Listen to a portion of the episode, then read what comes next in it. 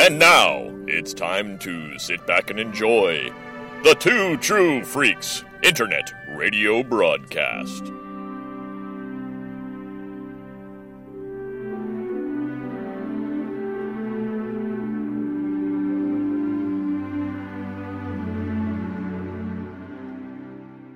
Welcome to Dave Does Podcasts, a Two True Freaks presentation. I am David Weeder, but you can call me Dave. And it's time for an all new installment of Dave Does Back to the Future for the new year. And with this episode, I intend to begin a more Dave like approach to things. What does that mean? Well, in the last two episodes, we looked at the first act of the first movie, and we looked closely at the first five minutes as it painted a picture of our lead characters. And we looked at alternative versions from the script and novelization. This time, we explore one of the main characters, his origins, his motivations, and how Back to the Future as a trilogy is a tale of redemption for one Emmett Lathrop Brown. We're going to explore the life of Dr. Brown from his youth and his fascination with Jules Verne through his childhood on Back to the Future the animated series. Then it's back to 1931 and Back to the Future the game from Telltale Games to see how Emmett committed to science. And finally a tale from the first issue of IDW's ongoing Back to the Future comic that reveals Doc Brown's biggest and darkest secret, and the reason he labored for 30 years on the time machine. If you thought you knew Doc Brown and what he was about, be prepared to take a completely different kind of journey with me as we go back to the future.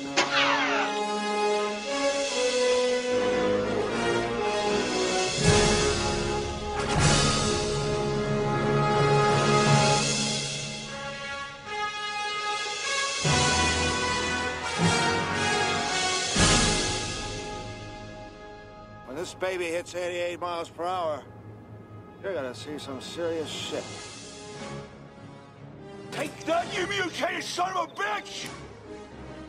Save the clock tower! Save the clock tower! Are you telling me that this sucker is nuclear? Hey, Dad! George! Hey, you in the fight! But the only power source capable of generating 1.21 gigawatts of electricity is a bolt of lightning.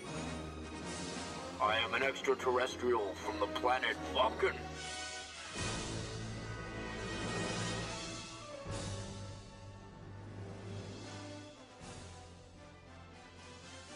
Well, I tell you, a lot of people have come up to me over the last 30 years to say how um, profoundly Back to the Future affected their lives. People who have come up and said they have chosen a particular career, very often like engineering or astrophysics, because when they were young, even adolescent, they saw the movie and it, it just touched something in them. It's extraordinary. What it is about Doc, particularly, I'm not sure, except that he, he has tremendous excitement about discovering new things, being able to think of a problem uh, and or a solution to something that may be way off the wall, like time travel, and find an answer. And Doc is one of those guys.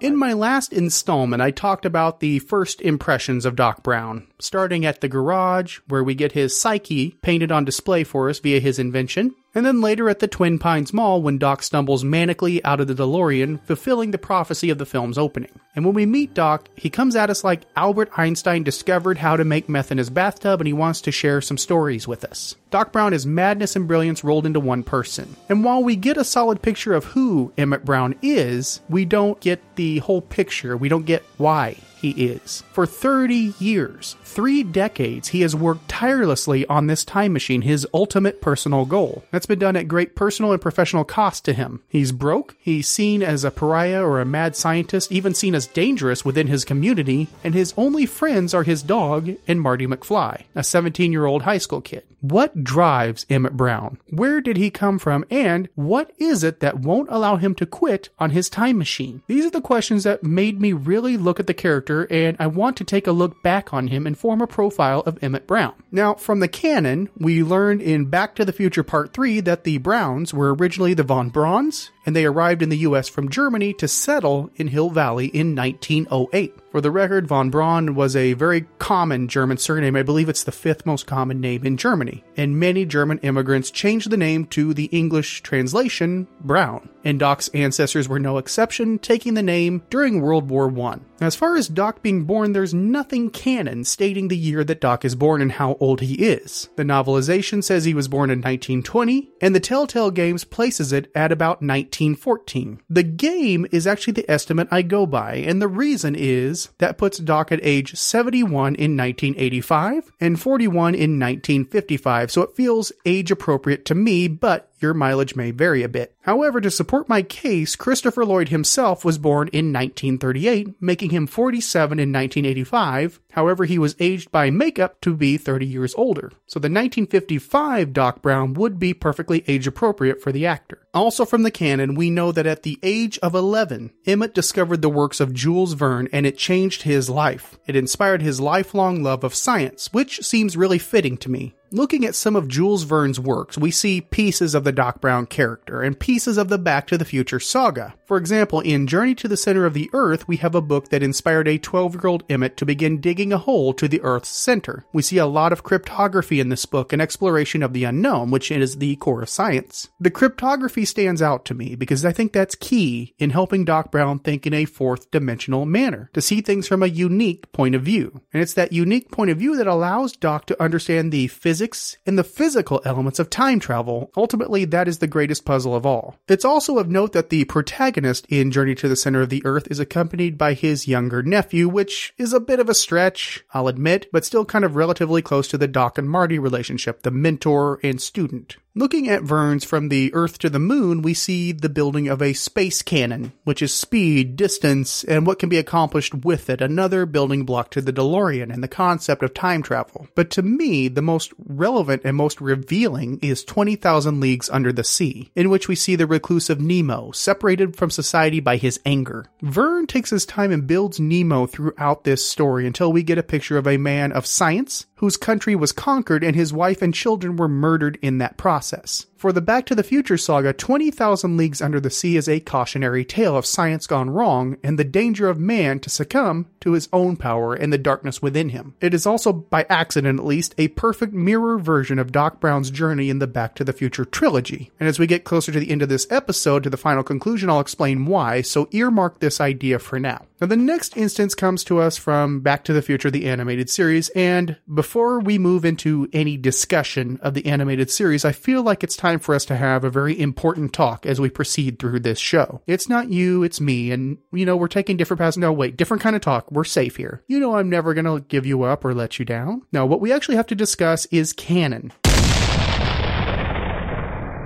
C A N O N, not canon boom boom, but canon as in what counts as official and what does not. With Back to the Future, the only thing that is solidly canon is the three movies. That's it. I completely stand by that. It cannot be argued. It is scripture. It is written. However, the show and my love of the franchise works a lot off of headcanon, and I do take certain contributions as canon personally. When I do so, I do want to make sure to show some justification why I think that but it is not to contradict the actual absolute canon that is the movies. For example, the IDW comic is very canon to me. I believe it to be canon because it does not contradict the movie. In fact, it only adds to the tapestry. Likewise, in an alternate timeline, Back to the Future the game from Telltale Games, I feel is part of the continuity in a different fashion, a different path, if you will. Once again, it doesn't conflict and it contributes to the backstory and kind of stands as a reasonable sequel. And the main centerpiece for these two elements being canon is the direct involvement of Back to the Future co-writer Bob Gale. He is the keeper of time, he keeps things flowing nicely, and adds a certificate of authenticity. Even when Back to the Future of the game and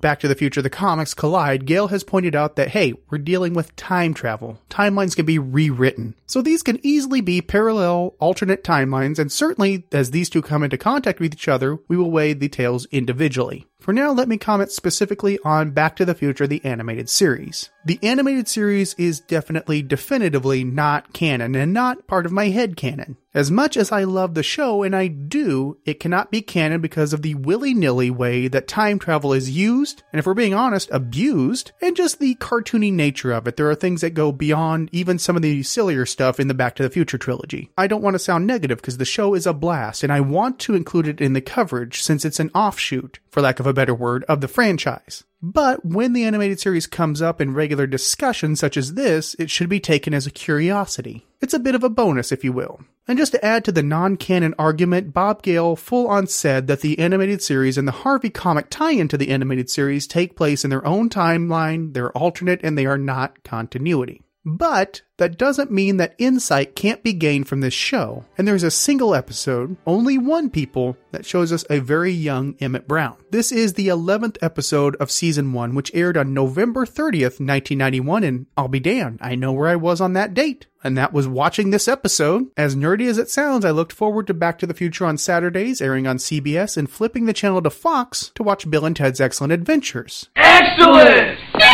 And I own both series now, which is awesome. Sometimes it really is the little things that are worth being thankful for. Anyway, the November 30th, 1991 episode was called Gone Fishing and was written by Wayne Katz and John Luden and directed by Phil Robinson. Happy, happy, happy. Wait, what? Oh, not that Phil Robinson. Everybody's not happy, happy, happy people. But the plot of the episode is simple. Wanting to find out why their father is afraid of fish, Jules and Vern, Doc's children with Claire for those who have forgotten, probe his mind and discover an accident from his youth. So the boys head back to 1926 to change the event, and Marty tags along and they arrive in Milwaukee, Wisconsin. This is where young Emmett was staying with his oddball Uncle Oliver, and people actually call him Oddball Uncle Oliver to his face, by the way. And they learn that Emmett went fishing alone because Oddball Uncle Oliver was trying to set the world record for flagpole sitting, and Emmett fell into the river. Marty and the boys take Emmett to the river, and Marty falls in instead of Emmett. Trying to rescue Marty, Emmett snags a plane with his fishing line and becomes a daredevil and a film star, Daredevil Emmett. But DW Tannen decides to take advantage of this and wants to send little Emmett over Niagara Falls to his certain doom. Marty and the boys manage to use a portable flux capacitor to save the day, and Emmett gives up his daredevil ways. When Jules and Vern go back to the present, which for the record was 1991, Doc is ready to fish just in time for the father son big mouth bass tournament.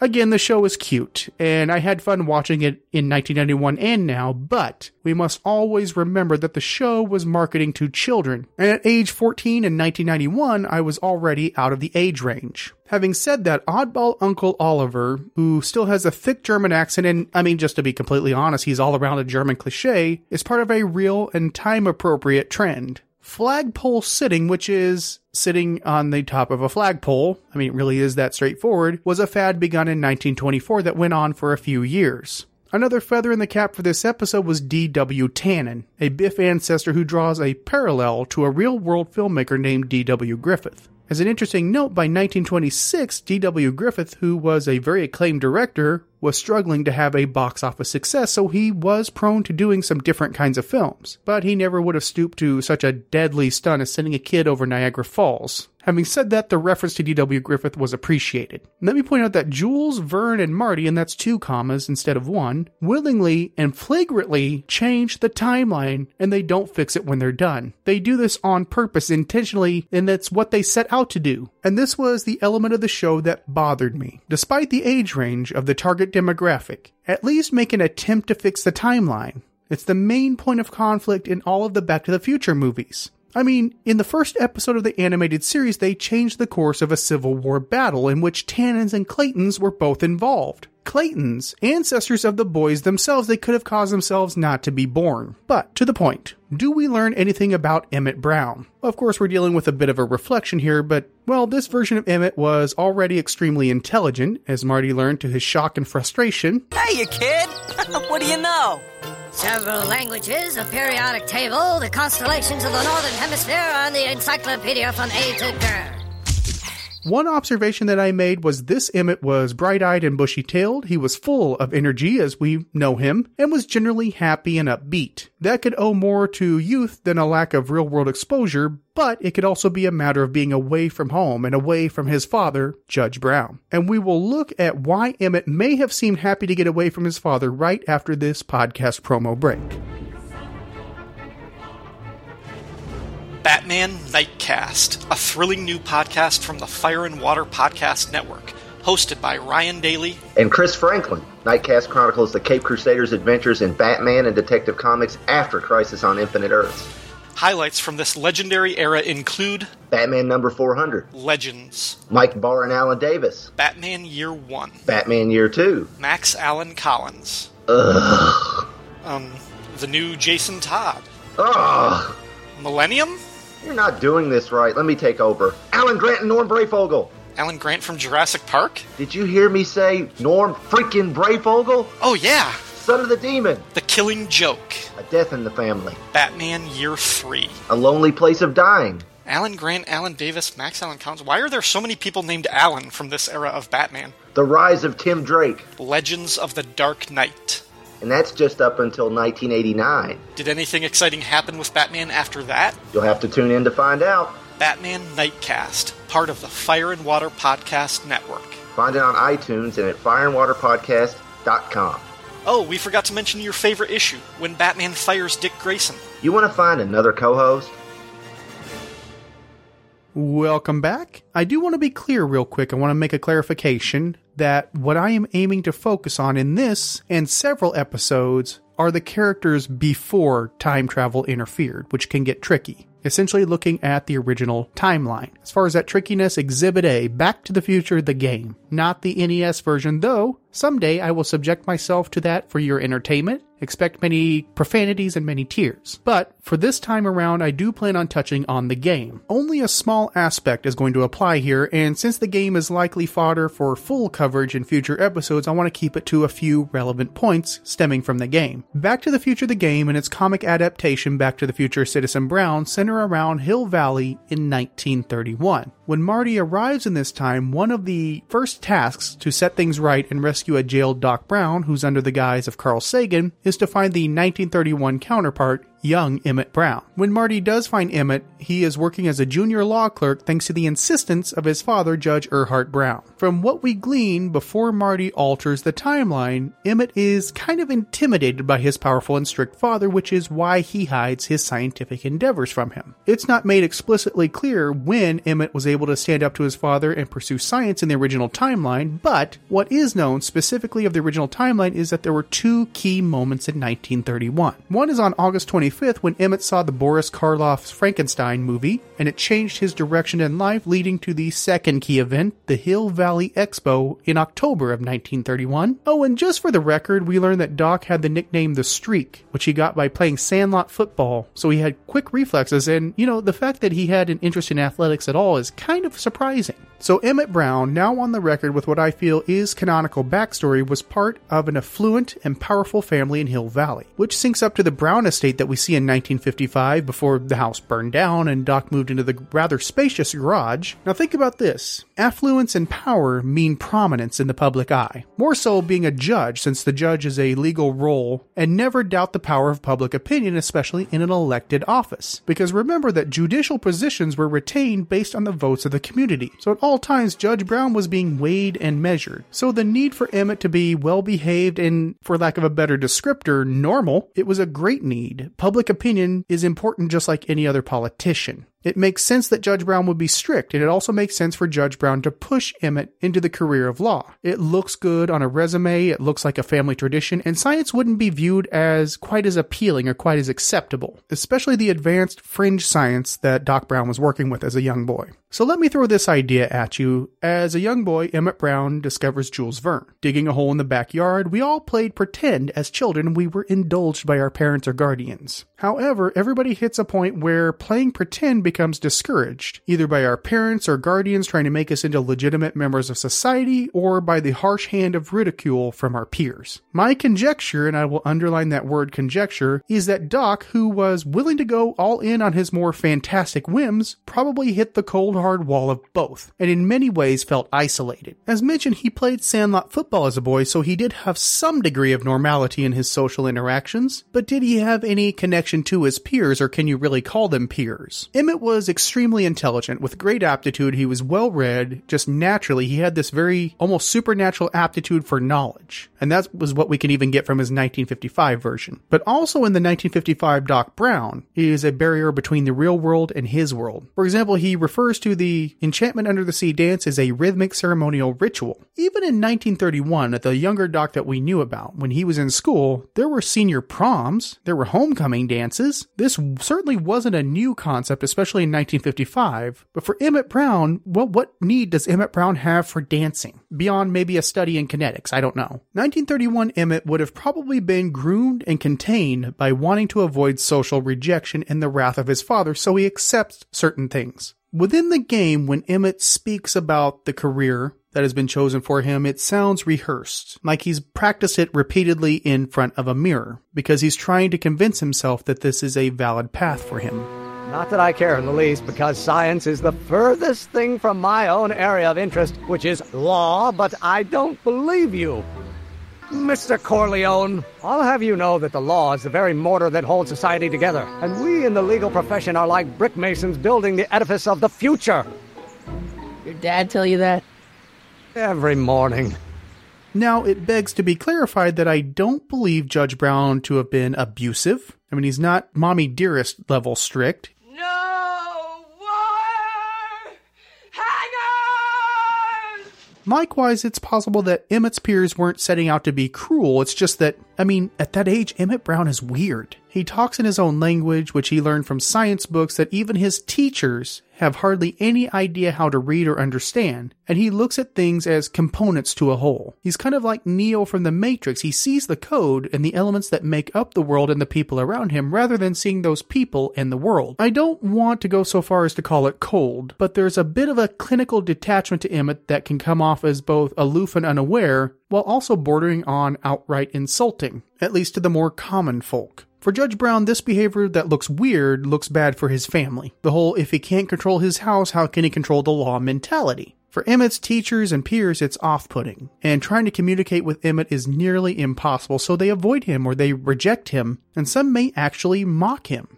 Regardless of what they do, Emmett would still be alone in a crowded room because of his elevated intelligence. He's a mental giant among ants, without the ego. In a lot of ways, Judge Brown's strong guidance for Emmett's really for his own good. It's at least well intentioned, we'll put it that way. Judge Brown wants Emmett to have the normal social interactions, and maybe he sees some of the detachment in Emmett and worries about Emmett's happiness. This is all speculation, I'll fully admit that, but that's my reading of Emmett Brown. As mentioned in the original timeline, before Marty came along in alternate, Doc had a breakthrough on August 25th, 1931, when he saw Frankenstein at the movie theater. Here he was inspired when he saw the lightning strike and the process of creation, and Emmett rededicated himself to science. Let me start by mentioning that, and I know this is a, a, bit of a Captain Obvious moment, but the original Mary Shelley story is a cautionary tale, and that's being very gentle. The 1931 version from Universal, the same studio that brought us Back to the Future, by the way, drastically changed things in ways that really bother me. In and of itself, the movie is fine, but as an adaptation of the novel by Mary Shelley, it's a complete failure and loses the theme very, very early in the movie. And I mention that not just as a mini critique of Frankenstein, but also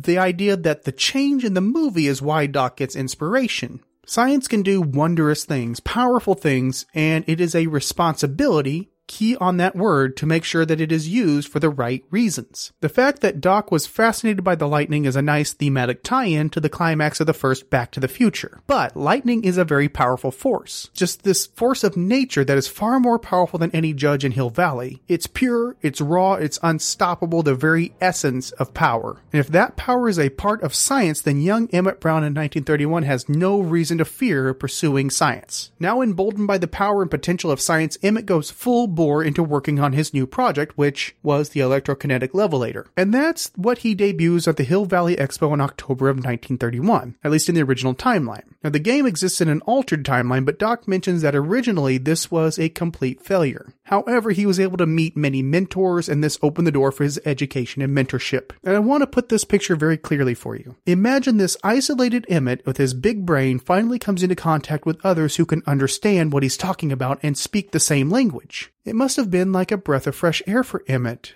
I can only imagine how liberating it would be to have a real conversation after so long. And while the details aren't available, we know that Emmett told his father of his intentions to pursue science in the original timeline and went on to receive his degrees. However, as with Captain Nemo and Victor Frankenstein, science has a potential to be corrupted or misused, and young Dr. Emmett Brown was about to discover that, and that's a story we'll look at right after I take a quick break.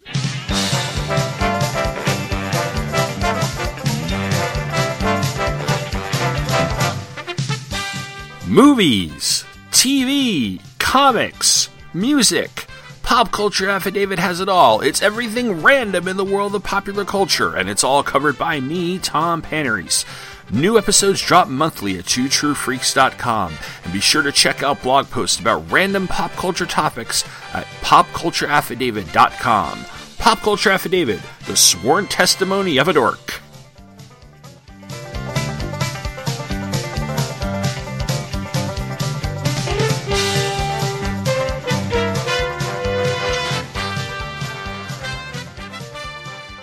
For the final piece of our puzzle, we go to the first issue of IDW's ongoing Back to the Future comic, which was released, appropriately, on October 21st, 2015. And wouldn't it have just been grand if I could have rode a hoverboard to buy the comic and not one of those stupid rolling things? I mean, a real Mattel hoverboard. Wouldn't that have been super? But no, we lived in the real 2015. Anyway, the first issue featured two stories, and we'll be taking a look at the second of those, entitled Looking for a Few Good Scientists, written by Bob Gale and Erik Burnham. Art was provided by Dan Schoening, with colors by Luis Antonio Delgado. For the record, Erik Burnham and Dan Schoening will be names that will be coming up often when Dave Does Ghostbusters really gets rolling, since they are the regular team on the ongoing Ghostbusters comic. And they are a great team and have done some awesome things with the Ghostbusters. In fact, why don't I go ahead and recommend that you go out and buy some IDW Ghostbusters today-ish. As for this story, we find Doc in 1943 working as a physics professor at the California Institute of Technology, and he storms into the office of his department head, Robert Andrews Millikan. Dr. Brown has become aware of several colleagues that have been quietly whisked off to what Emmett believes is a secret think tank to aid the United States in the war effort in World War II.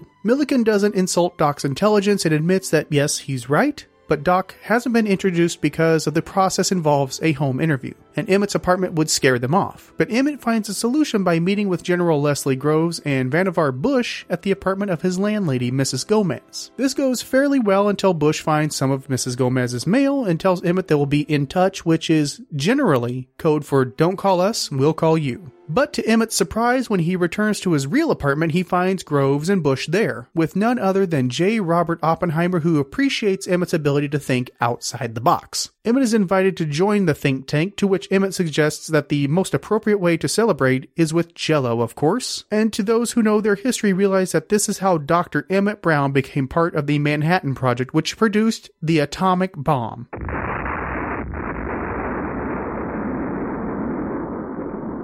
That's right, the atomic bomb, one of the most destructive weapons in history. So, to talk about this story, I want to point out that Doc is teaching at the California Institute of Technology. He teaches at a prestigious college. Let me also note that the department head, Robert Andrews Millikan, won the Nobel Prize for Physics in 1923. This is a real person who won the Nobel freaking prize. He had been the head of the Norman Bridge Laboratory of Physics at Caltech since 1921, and when Doc first enters the office, Millikan is reading a book by another Caltech alum, and the book is entitled The New Heavens by George Ellery Hale, who discovered magnetic fields and sunspots as well as developing advanced telescopes. To put this in my native Ozark tongue, Doc's hobnobbing with some smart fellows, he sure is. But the point is, that's the world where Doc is when we see him here. He's not a social pariah, a town kook, or a recluse, he's in his native habitat. However, one of the reasons that Millikan says that he didn't put Doc on the shortlist for the project is that, and he specifies this, the interviewers may include psychologists. Now, I can kind of see this. Emmett spent a lot of years in a sort of isolation because of his intelligence. He repressed his true self in a lot of ways, playing down the intelligence, just trying to look normal. That means Doc probably has a hard time dealing with people. And that kind of makes sense with the Doc that we meet. He has trouble relating through normal channels. In short,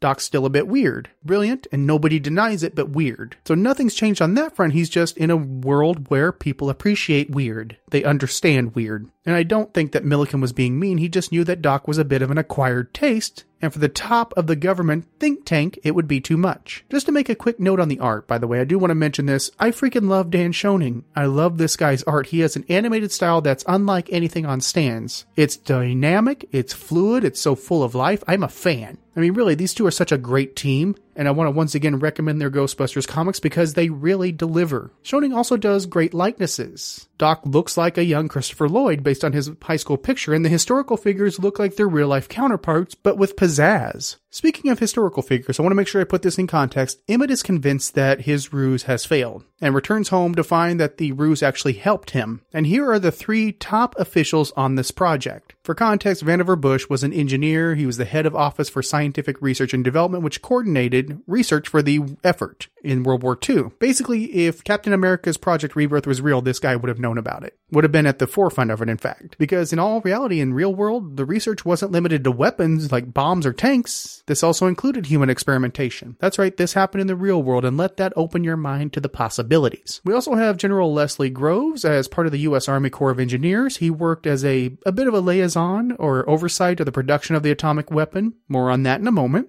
And of course, J. Robert Oppenheimer, the father of the atomic bomb and the head of the Manhattan Project, several hundred people reported to him. And the scene where Emmett discovers the three of them in his apartment starts with a full page splash, and it really is detailed. There are a ton of Easter eggs in this splash, something that Burnham and Schoening are really good at, like putting Lloyd Dobler in the background of a Ghostbusters comic. Here within the shot of Doc's apartment, we have the saxophone that we see hanging on the wall in Doc's garage in 1955. On the floor is a model of the Nautilus from 20,000 Leagues Under the Sea and a squid model on the dresser both references to 20,000 Leagues. We also have the black and white cat clock from the garage at the beginning of Back to the Future and the vintage clock placed on the dash of the DeLorean in 1955, the alarm clock that let Marty know it was time to start his run down the street to hit the wire across the road and go back to 1985. These are really, really nice Easter eggs, people. But in this scene, these three high ranking officials who are seeking the greatest minds of the time to create a weapon capable of ending a war, hopefully just by existing rather than being fired. And what does Doc do? He offers them jello. And that's a bit of the naivete, the social naivete, if you will, that Doc looks at life with and approaches things. At least at this age, he's not fully aware of the world around him to some extent, and that will change. This story represents something major for Back to the Future, something that only the animated series did, but with less impact.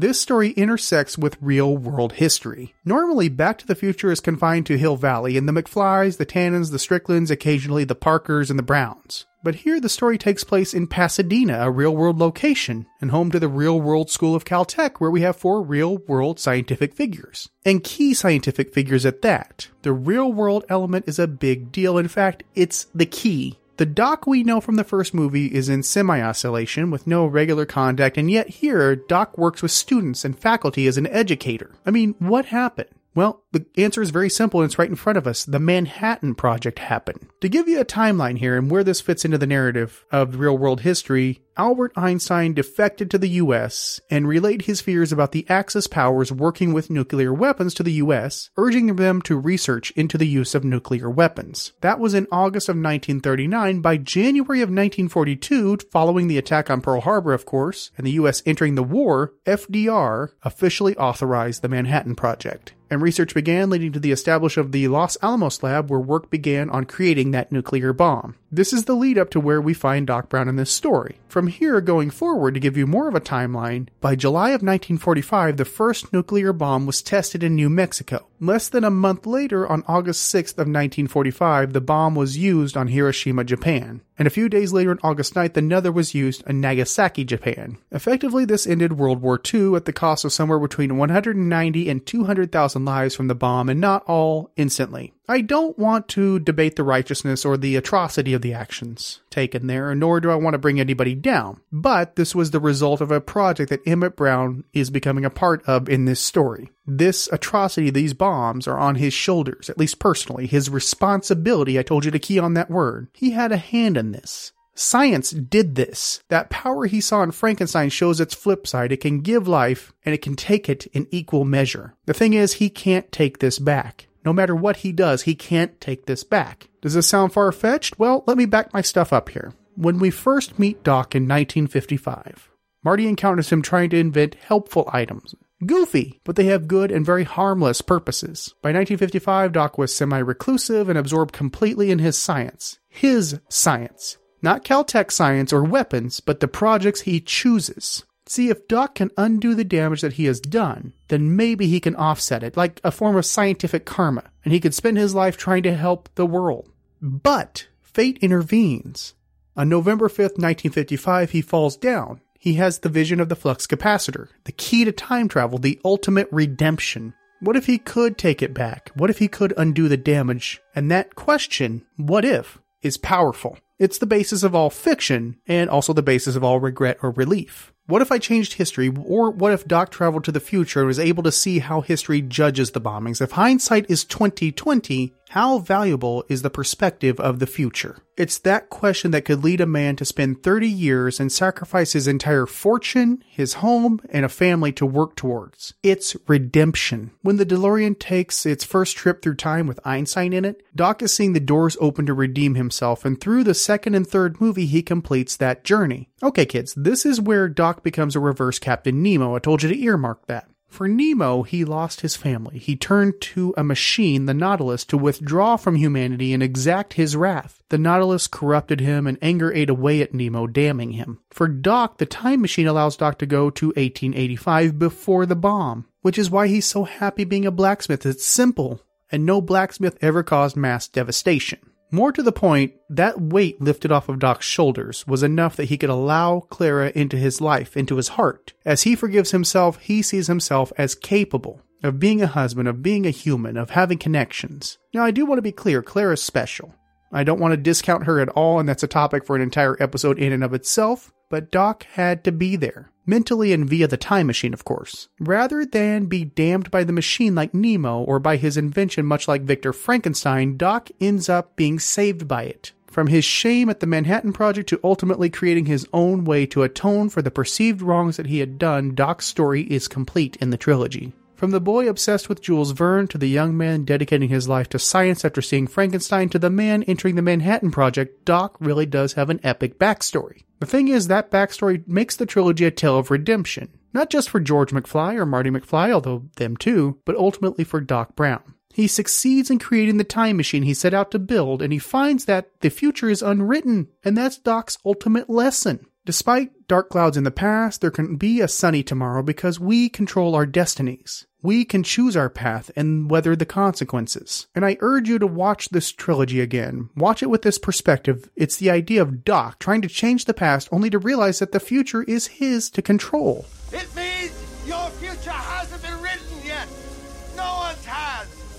Your future is whatever you make it. So make it a good one. Both of you. And I'd be willing to bet that Doc's last words to Marty have a bit more weight in light of Doc's salvation, a man freed from his own prison. So to wrap this up, thank you so much for joining me. Remember to leave an iTunes review. It helps the show get noticed. If you have thoughts or comments, of course, the email address is davedoespodcasts at gmail.com. And to close out, in the words of Doc Brown, and extremely appropriate for this episode, remember that the future is what you make it. So make it a good one.